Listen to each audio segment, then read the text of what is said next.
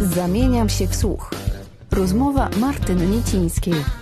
Zaprasza kulturałpodstaw.pl Wczoraj nagrywałam rozmowę z wnuczką księdza, a dzisiaj rozmawiam z prawnuczką Marianny, z panią Olgą Tylińską. Dzień dobry. Bardzo mi miło. Dzień dobry. Pani Olga jest autorką bloga Poznań 1908 śladami Marianny, przewodnik dla prawnuczki. Pani prababcia osiedliła się w Poznaniu w 1908 roku. Skąd się przeprowadziła i dlaczego do Poznania właśnie? Przeprowadziła się ze Środy Wielkopolskiej. Jej historia jest taka dosyć skomplikowana, ponieważ była trzecią żoną dużo starszego od siebie męża, z którym miała dość dużo dzieci. Niestety większość z nich umarło. Po śmierci swojego męża została z trójką dzieci. Mój dziadek miał wtedy 6 lat. Starsze dziewczyny to były nastolatki już ale no po prostu została właściwie życiem zmuszona do tego, żeby w jakiś sposób zarobić po prostu na tą swoją małą rodzinę. Przypuszczam, że pradziadek w jakiś sposób ją zabezpieczył, ale w tej swojej miejscowości pochodzenia nie została, przypuszczam, że też ze względu na dzieci z poprzedniego małżeństwa, które były właściwie w jej wieku. A w jakim wieku pani prababcia się przeprowadziła do Poznania? Ile miała lat? Było to już przed czterdziestką. Także był to taki wiek dla wielu kobiet dość przełomowy. Myślę, że była bardzo odważną kobietą jak na tamte czasy. Ja się zajmowałam już ładnych kilka lat genealogią własnej rodziny. Mhm. Właśnie o prababci Mariannie nie wiedziałam właściwie nic. I czego się pani dowiedziała? Poza tym, co już pani zdradziła. Czym się zajmowała w Poznaniu, gdzie tak, mieszkała? To, było, to, było, to były wszystko bardzo suche fakty. Mhm.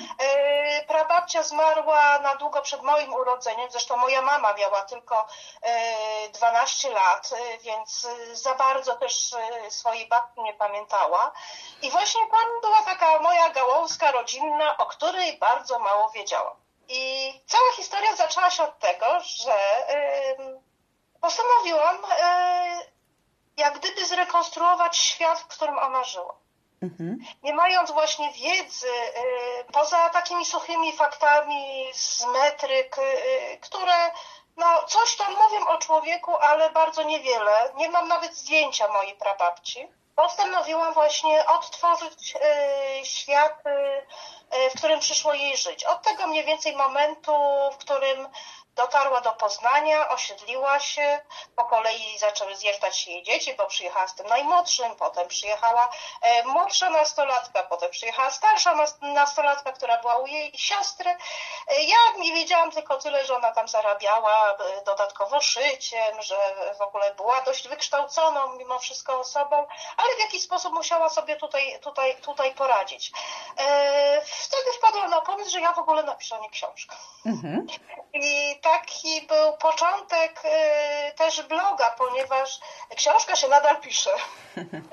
Tylko, że byłam bardzo dociekliwa. Jak gdyby chciałam te rekwizyty, które czy te dekoracje, w których y, właściwie toczy się cała akcja, właściwie nie mojej prababci, ale kobiety w jej wieku, która przyjeżdża do miasta, większego miasta, którym po prostu jest zdana na siebie, musi sobie poradzić. Przyjechałam na Chwaliszewo, więc to Chwaliszewo mhm. zaczęłam odtwarzać także e, poznałam jej sąsiadów. A poznałam w ten sposób, że ponieważ jako genealog należę zresztą do Towarzystwa Genealogicznego WTG Gniazdo, trochę już byłam mówiąc tak, oblatana mhm. w przeszukiwaniu indeksów, w przeszukiwaniu metryk, kartotek meldunkowych. Po kolei odtworzyłam sobie na przykład życie sąsiadów, z którymi moja prababcia mieszkała. Odszukałam dużo informacji na temat poszczególnych kamienic. No i książka się pisała, ale jednocześnie bardzo dużo materiałów mi zostawało, których wiedziałam, że po prostu w książce nie wykorzystam Przykładowo mm, w tamtych czasach była bardzo popularna gra w Diabolo. Aha. E, to było coś w rodzaju szpulki, no, do tego wykorzystywało się patyczki, jedwabną nić i tą szpulkę się podrzucało, ta szpulka była dosyć duża. Dzieci i również dorośli tak zwariowali na punkcie tej gry, że e, dochodziło do bardzo ciężkich wypadków, ostrzegano, żeby na ulicy się nie bawić, były nawet wypadki. I to Diabolo na przykład e, faktycznie w książce ma jedną scenę właściwie dwustronicową, ale ja zebrałam taką ilość materiału, że po prostu stwierdziłam, że muszę to opisać. I tych historyjek yy, zbierało, zbierały się takie ilości, że było mi to po prostu żal, żeby to gdzieś przepadło. Yy, ponieważ dla mnie to jest to właśnie takie realne życie składające się z wielu drobiazgów. I tak powstał blog i fanpage tak na Facebooku. Bardzo mnie zaintrygowało to, że znalazła Pani informacje o sąsiadach Pani prababci. Może Pani coś zdradzić i, w tym, i tym samym trochę nas wprowadzić w klimat tego Poznania początku XX wieku? Kaliszewo było bardzo specyficzną dzielnicą w tamtym okresie. Było trochę traktowane jak przedmieście, mimo że należało do Poznania, mm, ale miało taką swoją specyfikę bardzo polską. Pamiętajmy, że to był czas zaborów. Chwaliszywo się niesamowicie w tamtym czasie rozwijało.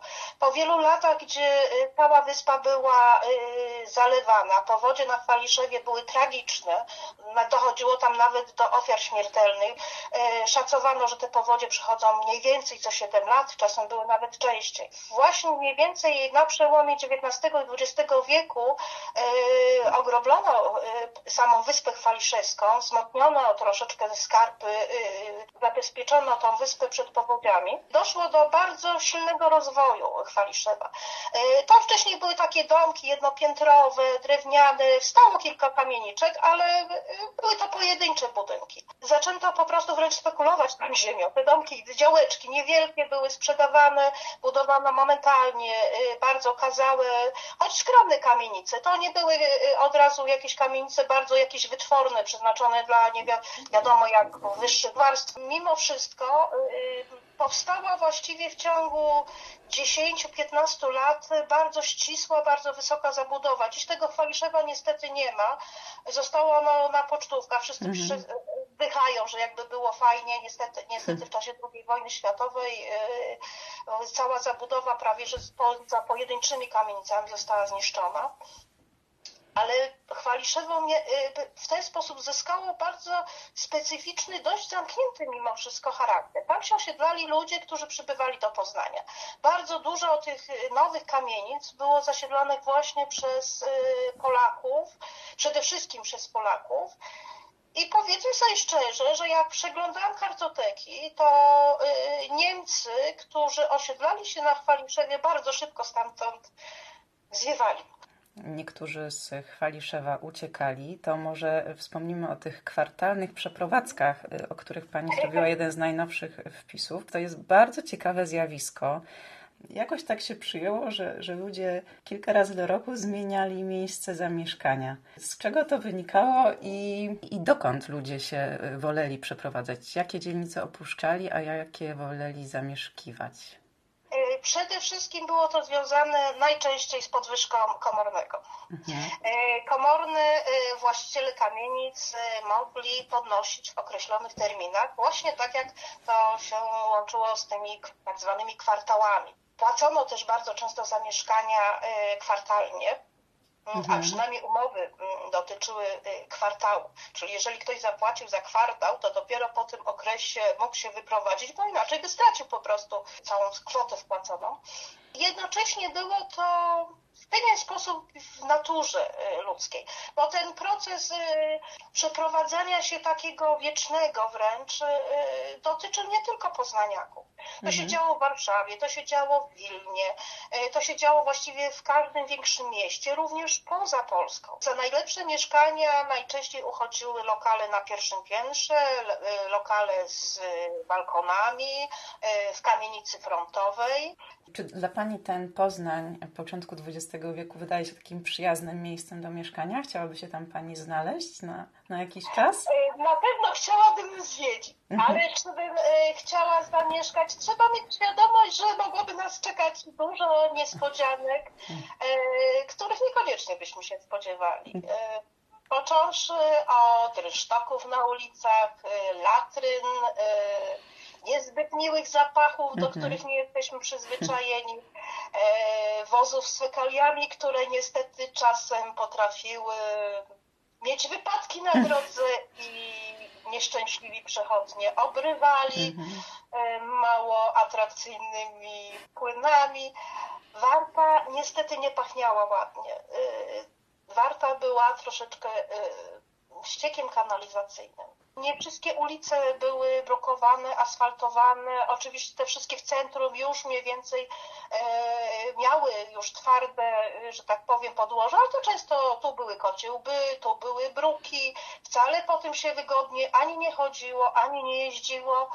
Chciałabym zobaczyć ten Poznań, to na pewno.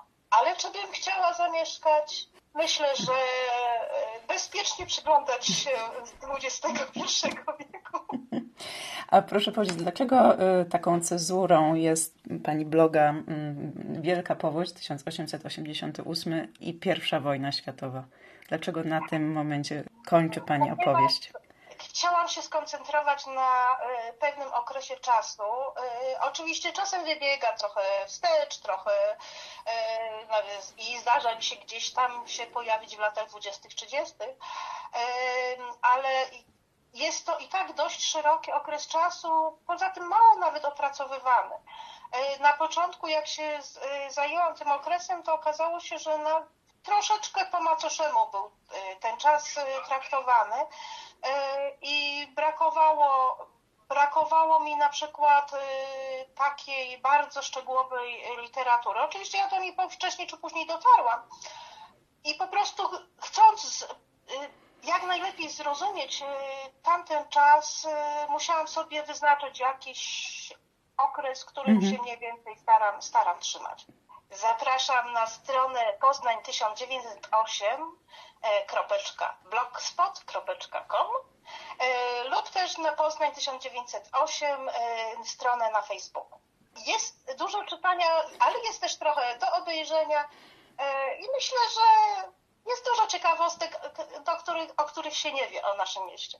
Tak, i jest też dużo w tym humoru, E, dowcipu, czasami właśnie takiego prima aprilisowego e, i jest naprawdę, potwierdzam, bardzo dużo ciekawostek, które sprawiają, że te czasy stają się takie bardziej żywe i namacalne.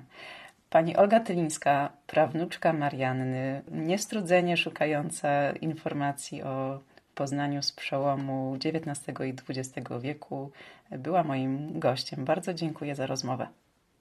Dziękuję również. Zamieniam się w słuch. Rozmowy Martyny Niecińskiej. Dostępne na kulturaupodstaw.pl